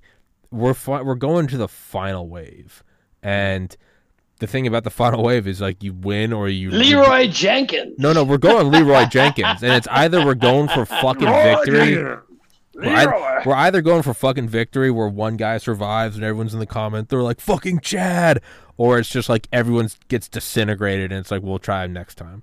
We're going into the final wave. The, like the, the, the, simple fact that I could sit on a pod, I could sit on a four way podcast with Dave Collum of all people and have him quote me a fucking wow meme. It's hilarious. hey, Leeroy Jenkins I realized, is a. Dude, I remember watching the Leeroy Jenkins video when it came out has a no, lot. See, I, I picked it up off zero hedge. I picked it up off like zero hedge. Like you have no idea. I have a little Leeroy Jenkins. Uh, Leeroy is, is, is immortalized in the Wow Minis game. What's her percentage? Uh, with thir- a chicken in one hand and a friggin' thirty-three point three three three repeating, of course. So, so, let me let me recommend something for what Twitter. You, you, you Twitter files. I I have a Twitter list that that's just entertainment and and they're just the stuff that's just mindless stuff. So yeah. I've got a number of really great meme sites. I've got I've got Boston Terrier videos, and wow. I've got I've got brutal fights, yeah. right? And and at late at late at night, when I'm spent. I go to my entertainment site and I just scroll through and just memes and kittens and and guys beating the crap out of each other and IHOP and and stuff like that. And and and uh, the, the the the Babylon Bee and yeah. I booted the Onion. They weren't worth it, you no. know. And I keep it down to a lean and mean, nothing but hysterical shit, laughing my ass off. My wife going, "What are you laughing at?" And I go too complicated to tell you. I got my headphones on. I recommend you do that. I recommend, and the meme sites are phenomenal. Well, that's the there other thing is some, the parallel it, meme it, evolution it, is we're reaching apex memes. We're hitting meme, uh, fucking we are top. hitting peak memes. We're hitting delta. Memes. We're hitting like Delta Force fucking DevGru memes. Like they are so sharp. Really they are so. What are you gonna say, Tom? I was gonna say you know. Um, in our in the Gold Goats and Guns community, I, have, I run a private Slack server, and we have a channel for funny it's called Funny Sith. And it is literally just a meme channel, and it's hilarious. And you see some of that stuff pop up in my Twitter feed because that's where the best ones come from. Because it's just this. Yeah, imagine having like fifteen hundred people like dropping memes in a in a channel all day long of some of the just the most raucous shit you can. Oh, it's great. And if And you're a it blogger, if you're a blogger, which I am the annual blogger, and you guys are the weekly or daily bloggers, but if you're a blogger, these memes are precious. Oh, Yeah, These they are are. so good for for for for for for filler, right? They're Right. they're so goddamn funny. but there is And, uh, there's a But, truth. there, but there's a- also real truth. Well, the- the- There's- Well- oh no, that's what makes them well, phenomenal. that's what- that's You what makes them so I virulent. wish I had thought of that. they're Holy, they're so perfect. But to me, when you see a meme and it's just it is so ruthless and it's like just Oh. objective truth and it spreads like Oh. wild.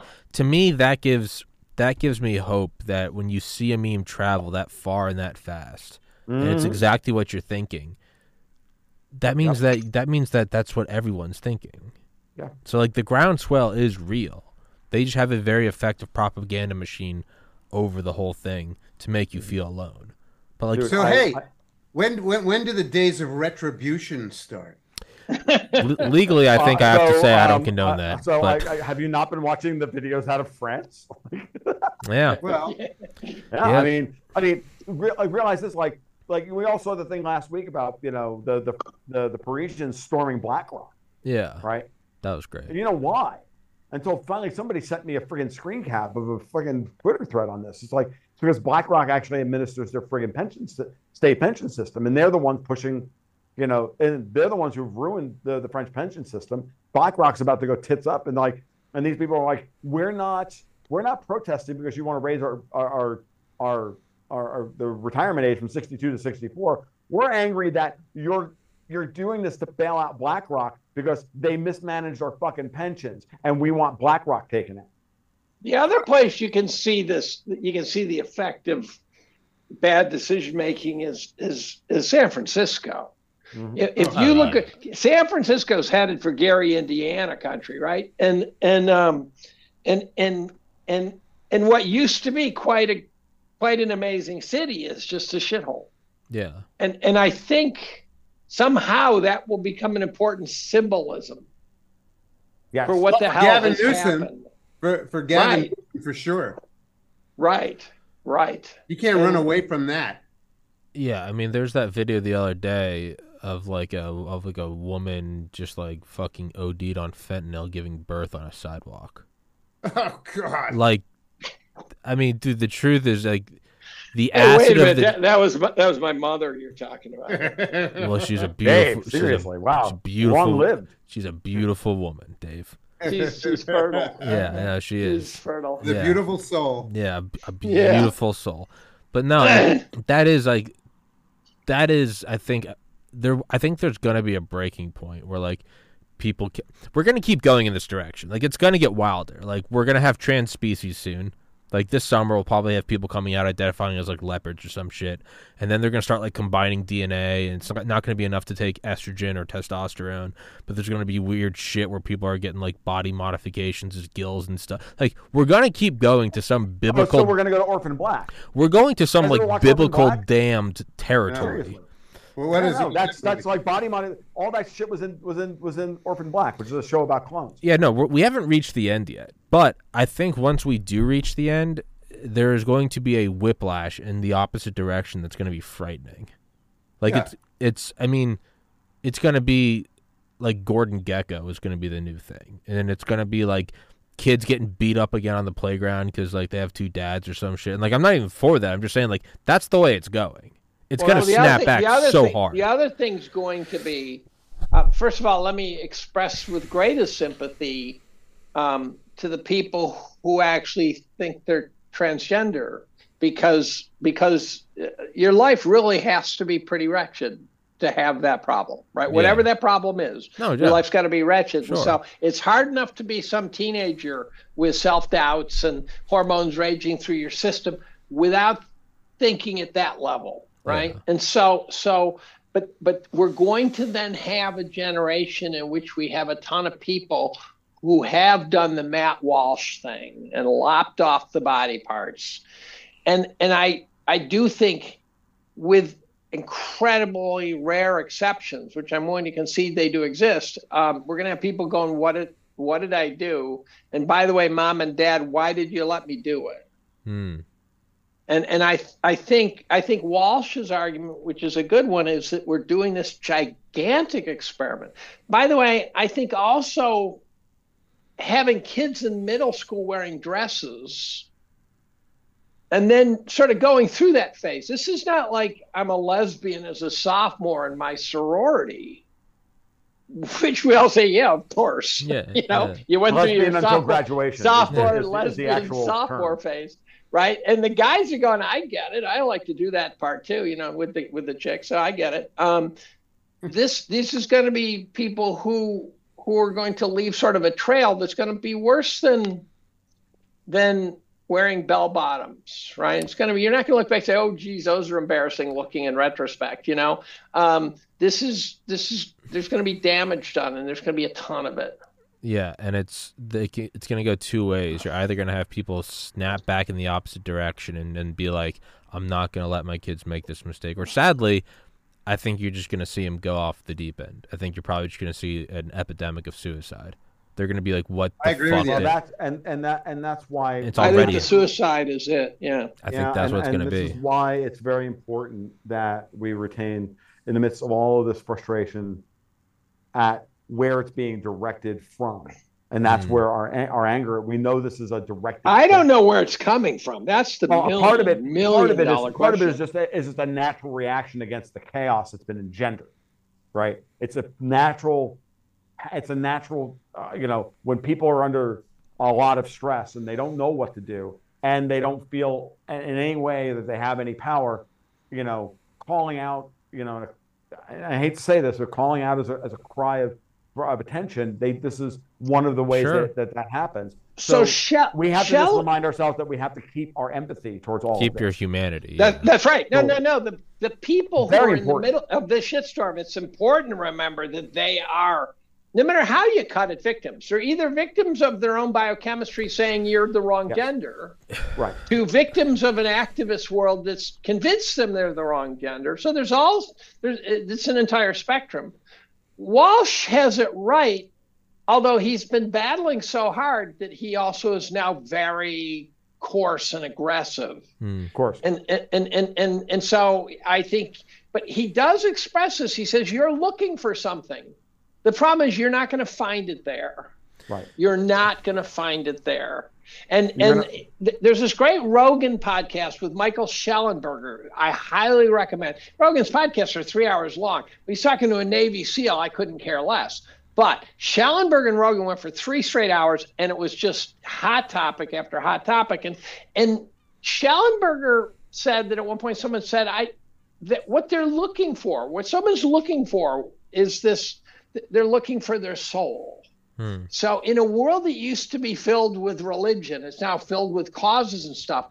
And and the people who who have this gender ambiguity problem, they're looking for their soul. They're looking they're looking for who they are. And I'm an atheist, but I also think kicking religion out of society is about the worst idea you can come up with. Because you, you it's just create new ones. well, it's Well, what's it because- called? It's, because it's that's the Lindy effect too. It's been it, religions have been around for probably tens of thousands of years, and they're there for if if they've been there that long, they're there for a reason. They serve a purpose, and They to kick them serve out, the, to kick to kick religions out of society left this gigantic vacuum that Mm-hmm. then got targeted by activism. It got And they- targeted by it got targeted as a you know the, the the goal was always take out the pillars of society, whatever those happen to be, and replace them with the state. Mhm. One of the things that I po- I pointed out in my article about the the Trump indictment was to say, you know, Jonathan Turley, for example, was saying, look, this doesn't make any sense legally. This is just not done that we um, that we indict presidents for pretty much anything, uh, uh, and certainly something as trivial as this. And I'm like, Jonathan, you're missing the point. Which is just not done is what's actually on trial here. The past Right. is, is, is Right. what's on Yeah. trial because the fu- because the past is irretrievably and irredeemably evil, and the future holds the promise for redemption for people who don't have any fucking faith in anything. And look, I don't know what the hell I call myself anymore. I don't whether I don't I don't call myself an atheist because I don't like to belong with any real radical group other than the other than you know anarchist libertarians. But that's a it's a political position, not a you know I, I don't know where I, I stand on this, but I know one thing, which is that if you don't have a religion today, you're going to find one tomorrow. Like I, I watch this all day long when you know, like nobody hates Star Wars more than Star Wars fans because they have lost their religion because of what's happening, what they they perceive to be a reflection of their thing becoming corrupted by these by these forces, and like like it, this is an, an outgrowth of a breakdown of basic society and the, of the institution, and faith in the institutions themselves, and faith in the, the things and the bonds that hold the society together. And it, it doesn't matter what we're talking about here. And if you take religion away from people, they're going to go find another one, and it's probably going to be a shitty one. Mm-hmm. And in the case of Star Wars fans, well, it is a shitty one. It's Star Wars, right? So as much as a, I love Star Wars, it's not a particularly good fucking religion either. So like the this is why, and this is guys, this is why I can't stop monitoring the culture from this perspective. And you know, because it's very clear that people are looking for something and they don't know what they're looking, but they don't know what to look for. And they've been told, well, you're a putz if you believe in religion. So this takes me back to, I think I mentioned it one of our previous aging old bastards podcasts um, by the way, Tommy, I read Poisoner in Chief. You were right; it was very good. Stephen King. Um, uh, yeah, do what a and, fucking... and I think I mentioned it before. It's is is the true believer. To me, to, to me, the true believer got got into my got into my skull like there was no tomorrow. It's this short little book by Eric Hoffer. I know Jim Kunstler's read it because I think either on a podcast here or whatever you mentioned that. But if you haven't read The True Believer, it is absolutely a must read, and it talks about the fanatics who are the the the the the the, the, the soldiers of the movement and and their lives suck it's a very unflattering view of the fanatics of the people who are out there stomping around about climate change or whatever else right and and their lives suck so bad that they're willing to throw it away just because something might be better but also they're willing to uh, do it because now they have a sense of purpose. They're part of, you know, Donald Trump is making me miserable. Therefore, I'm part of this big anti-Donald Trump movement, and I'm therefore a better person. And and I now have an ex- an excuse for being miserable, whereas before it was just because I fucked everything up in my life. Yeah. Now I get to blame Donald Trump, and so yeah. so so so that the true believer, anyone listening to this, if you don't read that, you're I, you're missing an opportunity. I, this, it's, it's, a very very important point that you're making, Dave, and and um, and it, it is really sad. And the, the thing is, I want to to remind people is, and I've been saying this for a long time, the last thing we want to have happen here is that we become the goddamn Fremen from Dune, because what happens then is, and this is part of what's been unleashed. You know, you know we have various like Fremen-like factions running around wanting to get revenge for whatever uh, for for perceived uh, grievances. Now imagine what happens when the conservatives, who have been shit upon by these people for this, when long, they go for their what revenge, what the what the reaction is going to be. This is what Herbert was was was was warning us about. And remember, you know, the Dune doesn't end at the end of the first movie. That's the, the, the first book. It doesn't end until the end of Children of Dune, after the Fremen have moved like a scourge across the galaxy and killed tens of billions of people, and wiping out the old power structure. Like this is very, very important, and the society is then in chaos for well, not the society for thousands of years after that. And it's again, it's it's we don't want to go there. We want to retain our humanity and we want to retain our empathy for even for our enemies. And this is, you know, I, I hate, you know, it's it's important that we do that because we have to hold out hope that people can be redeemed. Uh, but and people can bring that bring themselves back from the brink and, leave, and you have to leave yourself open to this. I said the day after Donald Trump got elected, I'm like, I'm going to walk into my friendly local game, uh, uh, friendly local gaming shop in Gainesville, all shit run by shit and I had to go in and be generous because I knew that they were hurting. Sure, and it's and like as much as like I, I you know I sh- I shit on them and call them dirty commies and stuff like out of respect for the people that have been genocided you have to not denounce the others as animals. You might right. look at them and go why should I give them any respect? I'm not saying you do you have to look at the people who have been slaughtered by the hundreds of millions and go do not denounce them as others as insects as bugs as animals as unhuman because that is the first step. And as much as you might hate them, I mean, they are. I mean, it really is like we are being divided against one another. I know that's not some, you know, that's not some novel new idea, but I mean, thank God I'm 32 right now. If I was like 14 right now, I mean, holy shit, I was retarded. I'm still retarded. I can't imagine being four, 14. I mean, who's to say I wouldn't chop my balls off and been like, I'm searching for something. Like, I didn't know what I wanted. I had no idea what I wanted. And you throw out religion, but then you still do the same religious things. You you search for a higher ideal that's greater than Mm-hmm. you, that you can sacrifice yourself to, and that even if you die, your value and your effort still mean something. That is religion. And most people still have that, and there are a small group of demons at the top who are pitting us against one another. And it's keep your empathy, keep your humanity. and be willing. Can, to I- can I at least put in the exception that can we take out Fauci before we get humane? Yes, no, that's Oh, he- great. no, but there are no- some people. I, I'm in the South. There, there are some people that you know. No, you I'm know, with you. You know, the, you know the phrase down here, and I'm not allowed to say it. There's some people just need killing.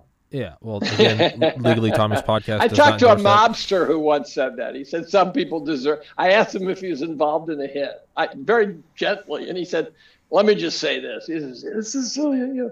He says some people deserve to die, and I'm going, "Yeah, yeah, I'm with you." Yeah, I, I mean, like, but- but, I, I, don't- you know, but at the same time, like, yeah, but you know, you know, the the the cycle of violence doesn't end unless you believe that there's some other mechanism by which for them to get their just desserts. yeah, Now, And- interesting. Doug Murray got in my head uh, about a month ago when he was doing a podcast, and and he he he he, he says justice is really just thinly veiled vengeance, right? He says when when people say justice, they mean vengeance, and then he proceeded to say that vengeance is a very very ugly human trait. And and I have the vengeance gene in me. I I definitely have the I this, that guy I am deserves a one little- Sicilian. Yeah, right. That's enough. That's I don't enough. need to say anything else at That's this right. point. Yeah, that's just it's like salt. You just need a little. Um, but but I, I have that reach in me. I've, I've I've got my brother has it. Um, it- it's frontier justice, right? You hang horse thieves. You there, there, there's a little voice in my head that says that, that guy ought to eat you and die. but but right? but the I- I- cycle, it's never perfectly one to one. Somebody gets is. somebody gets vengeance that maybe they deserve jail for life, but someone goes too far and kills them, and now all of a sudden their son is going, "I grew up without a dad." And they go, "Well, your dad was a bad guy," and you go, "You took my dad." I'm gonna get my little bit of vengeance, and once we all of these, every every sort of uh, compromise you make in your mind for street justice Right. will be Right. made back. It's poetic. It'll be made back to you though, and it's just like a ball forever. So it's like I just have to kill them because they did this to me, and it's like you just try you just trace it back to the beginning of time, and it's like someone fucked someone else over, but I'm gonna be the one that does the final fucking. It No, you're not. exactly. It's it's Exactly. like the movie Nothing ever ends. Crash. Nothing ever ends, Adrian. Remember the Nothing movie ever ends. Crash? Crash was a brilliant movie because it, it it showed these people and you saw their dark side. Then all of a sudden you saw the the the crosses they were all bearing. Did you see the movie Crash? Is that is that the the movie? Matt Dillon. Um, it's a bunch of vignettes. B- Bye, Jim.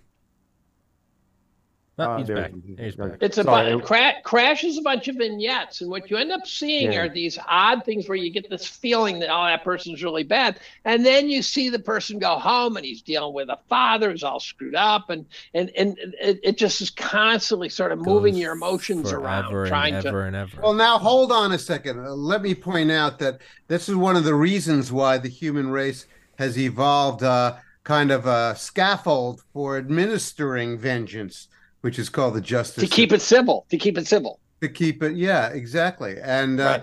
so you see a situation like I I've talked about this before, but the Jacobins in the French Revolution wreaked a tremendous amount of havoc on uh, Parisian society. They killed almost 20,000 people. They turned French society upside down.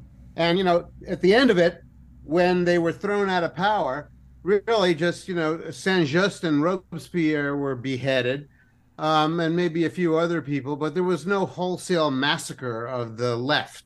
Right. You know, somehow somehow after that ordeal and all that turbulence, uh, French society found a way to move on from that. And uh, you know, there's never really been any movement for for for people uh, second guessing that and saying, "Geez, maybe we should have killed another twenty thousand Jacobins instead of just you know a few of their leaders." Well, I, I think it's the concept of the scapegoat, and this comes right out of of of of uh, of Christianity. Like at some point, you take see Donald Trump, Trump derangement syndrome is nothing more than these people pouring all of their their their their anger and their frustration into, and they want to make Trump into the scapegoat. If we just get rid of Right. Trump, we can just pour all of our I'll be happy then. and our- and, I'll be and- happy. And the scape and the scapegoat is the mechanism by which we offload all of that need for vengeance and and for frustration. We offload it on the, them Well, rightly just or a second. wrongly, which is Just a second, because you know there are situations where the people who are being treated to the vengeance are not really scapegoats. They're people who really deserved to face Retribution. the Right. Nuremberg trials. oh, I Right. agree, Jim. Right. Don't get me wrong. I So agree. What, what kind of scaffold are we going to be able to have to to address the villains who have created all this trouble for us? But um, especially the COVID villains, especially Fauci and Walensky, who I can't believe it that to this very day, Rochelle Walensky is out there pushing vaccines despite everything everything we know about it. It's just Right. obscene. It's so horrible. So You're yeah, right. What's so, going to so- come? so what's going to it come on goes, the back? it goes it goes chaotic when you lose the sense that the normal system's working. That's when it goes chaotic. And and we're we're we're there now because yeah, uh, we're there now. systems Yeah. are not working. absolutely. And this is supposed to be the de-dollarization cast, and really, what this is, what this is, is the uh, is the collapse of institutions cast, Well, pretty much. which yeah. is what we're in. And de-dollarization is one aspect of of that, of course, and um, and the uh, and, institutional collapse is the is the thing we have to keep in mind. And so it's very important here. I think Jim, you're absolutely correct in reminding everybody and Dave to as well. These are the real villains, and when all of this is done and over and done with, that we get the real villains. And, and I, I've been saying this before. I'm like, look, remember the the the thing that um that Tucker Carlson talked about uh, when he was talking with um Tu- um excuse me Tulsi Gabbard. He says I never forgot that the video of the Ceausescu's being led to the firing squad, right, and barking orders the entire time up until the moment Right. when they were I literally remember that. shot. Right, right. So it's the same kind of thing. Like we have to realize that our response here is going to be, no, no, Mr. Schwab, you're no longer in charge. Come on. Yes, I, I guess we'll yeah, no, just come over here, take your medicine. Here, take your take your pills. Oh, you see your tongue. Okay, good. You swallow it, good. Now go over there, and there's your picture of Donald Trump, and you can scream into the walls all you want. Now we're going to get back to, to society, and I think that we have to remember that that's part of the process here. That we don't let the frustration and the anger get out of control and become a jihad, which Yeah. is my point earlier. And as long as we keep talking through this in these terms, that when we do get control back of over these these institutions, which they will hit their nadir, they may hit their nadir in the next 18 months, maybe the next six months, maybe the next five years, I don't know. But that we re- retain that sense of humanity, we retain a sense of proportion of how to deal with the process. That these are the real villains. That's it. We're removing them from the stage, and we're moving on Hmm. and that and because we're never going to get quote unquote vengeance for all And anyway, time is going to Not move us on anyway. it's not possible Time that? time will move us on anyway, whether we like it or not. whether we like it or not yes And then And and and we've got all these serious problems that we're going to have to take care of. Like, how are we going to power a society? And uh, you know, how many people can uh, a given region of the earth actually support? And uh, you know, what are we going to do for chemicals and ores and and making things and manufacturing things and moving around the face of the earth and uh, what kind of habitations are we going to live in and uh, you know how we what is education going to be? Every one of these institutions or operations is failing right now. And you know the task of uh, rebuilding them is going to be really really difficult although I, I would maintain that that too is subject to you know non-linearity and emergence and uh, you know things will will emergently self reorganize as the the big things fail. That's So, so I'm- and I'm this sure is that- class classic fourth turning logic here, and that is, it fourth turning is is it's got to get darkest before the dawn, of course.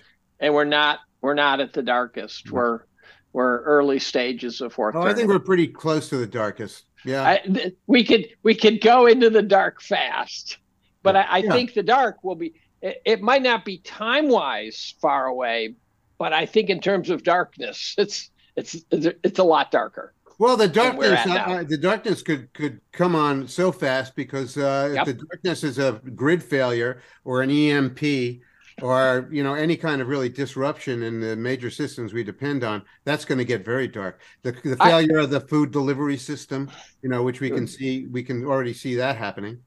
We're, But you we're can one, even- we're, you we're can even go- big, we're one really good friggin' solar flare or coronal mass ejection from taking out half the friggin' power grid in the North America. Like Yeah. it's not it all you're you're all absolutely correct about this. What's important is to remember that we're probably sitting here having the same conversation that people had in the 1930s.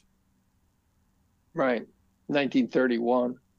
32, 33, 34, 36. So so so far less dark than all the ones you just listed. Something as simple and easily imagined as cutting the value of everything in half in nominal dollars, whether it's your 401k, you know, the insurance companies assets, the banking, the banking um, assets, the you name it, the value of your house. That is trivially imagined. In fact, I'm predicting it, and that would bring on a kind of darkness that would Sure. be would pale in comparison to the that other stuff.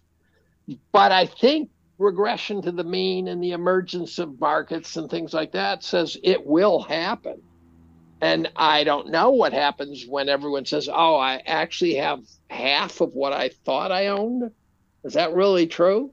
And there's going to be a lot of people who are just not. So let me ask you this: As the dollar loses reserve currency, there's a lot of people who can't wrap their brain around what that means. Mhm. And and and so there's this there's this I think the first order the high in the hierarchy go okay the first thing that happens is I think it becomes highly inflationary. Correct? Mhm. Correct? Okay.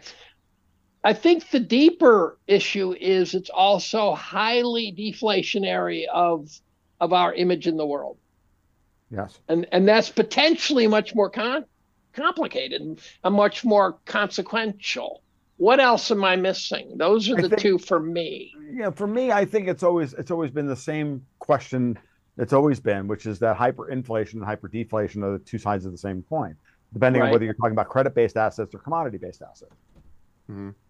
Right, and so you're going to have inflation of commodities and deflation of credit, and the question then is, you know, who has control over the political levers to decide which direction we go, and so, clearly, so that i get but i'm asking is there are, are there other so the consequence of one is loss of value right loss of perceived value one is one is loss of of authority in the world what Mhm. else am i missing Well, there's a What big, else? there's an enormous uh, effect on trade, and whether or not uh, you know when people stop paying for things like ore and grain with dollars, you know, all of a sudden, all of the supply lines in the world change, and they things go to different places and stop going to the places they have been going to.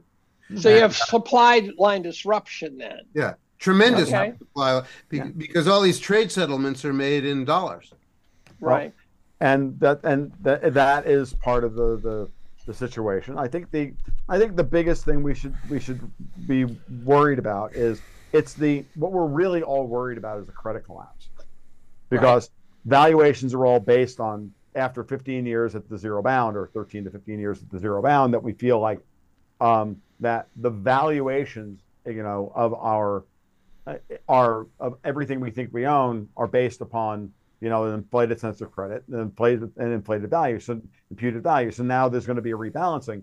So the question is is there going to be a continuation of the same capital flow towards those who have who have the ability to to use credit to their advantage versus those who need commodities. Okay, Well, I'd say I no, that- because- I think that as those I think that as those things. So just let me finish this this real quick, and that I think the thing we're worried about is that the same dynamic that's in play today, the same the, the same Cantillon effect that's in play today, is going to continue into the future. I think that's very Malthusian thinking. I think that as we get back to normal rate normalization, that there's actually a reverse of the capital flow and a reverse a reverse of the and a democratization of the uh, of the uh, of the uh, the of the value chain back away from the Cantillon effect of being able to buy Well, back to actually produce to produce wealth. And I think that's the thing that's being fought at every level of the society at this point. And we stuck in the middle aren't quite sure what it's going to look like because you know, look, the people who have gotten very very fat on this have pushed this to its brink. The opposite now that the emergent opposite trend is beginning, the the transition is going to be very ugly for a lot of people, and they're going to resist that to the nth degree. And are they going to take us to war like they've like they've done in every friggin' situation in the past to cover their to cover their sins? Go ahead, John. I'm Well, sorry. what what you're describing for me is basically, you know, we we have a credit system that all all of these transactions depend on, and the credit system basically depends on the collateral in the credit system. And you're saying the col- collateral is going to go bad. That's basically it. the debt collateral is going to go bad, and, it's and a lot of and, and collateral. there will Yes, be a hier- a hierarchy of c- collateral uh, Mm-hmm. that is based on how abstracted it is from true capital, how Yes. distant it is from real commodity capital. yes, And I think that's what will determine where it flows to afterwards. Which is why I which is why I'm betting on east of the international uh, north-south transport corridor as opposed to west, unless the United States, through the resumption of of pulling the world away from the zero bound, then decides to start pushing back towards a commodity base. I think we're not going to have any choice but to recommoditize the monetary system. I don't think. But- I don't but- think but, choice. but it's it's important to remember that we're generally well educated. We have a lot of resources. We have a lot of land per capita, Mhm. and and we still got a huge military, no matter how you cut it. I agree. And, and, and as a consequence, no matter what happens, all of that will still exist because that's all real cap. In some sense, that's all real capital. All real. capital. Um, but but that was also true in 1933. Yeah. And that military, not- I'm not so sure about because I'm not sure about the military either. because the I'm not either. military, for one thing, the military requires such constant infusions of more capital. huge, huge, huge. That if that flow, The, um, if the flow of capital to the military stops, then that that stops. well, this is And it this gets has it been my gets the has been my fuck blown for- up too. It blows This the fuck up argument if you handle it wrong, right? right? this has been my argument for a while now that the the real political fight on Capitol Hill over the course of the next you know 15 18 months is going to be are we going to signal to the world that we are going to stop spending that amount of money? I, I said this the other day. I'm like I would be more than happy to subsidize therapy hmm. for so many people in the United States if we just take the money out of the defense budget.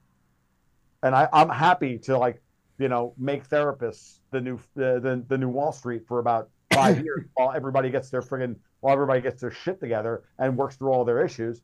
And you know and, and, as long as we're not buying bombs and guns and everything else and then you know and carve the friggin' world up. But we have to signal to the world that we are get that we are going to we are going to move away from debt saturation and that we are going to move back towards a recapitalization process here in the US, which Europe cannot handle. Europe is the they are the odd men out here. And they are, of course, the ones who have driven us to this point because they're the ones who control the freaking deep state that have done all the shit in the first place.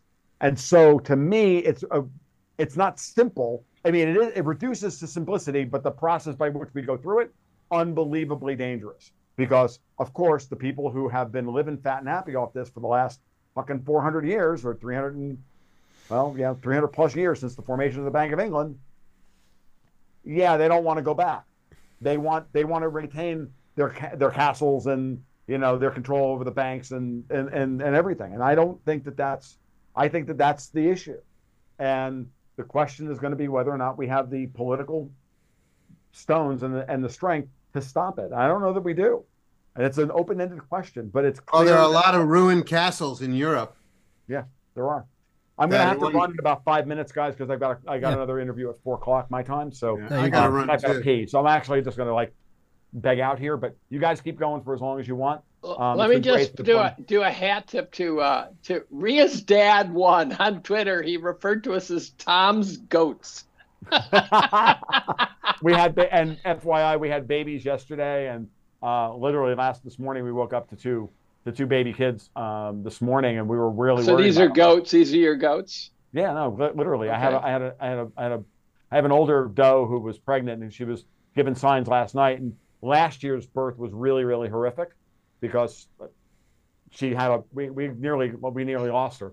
And um, we went out the next morning, we went out that morning and there she is laying in, laying in the mud with a kid half out of her and she's unbel- and she's exhausted. She's given up. And we saved the kid and got her and, and, and, and that was enough to get her to, to jolt.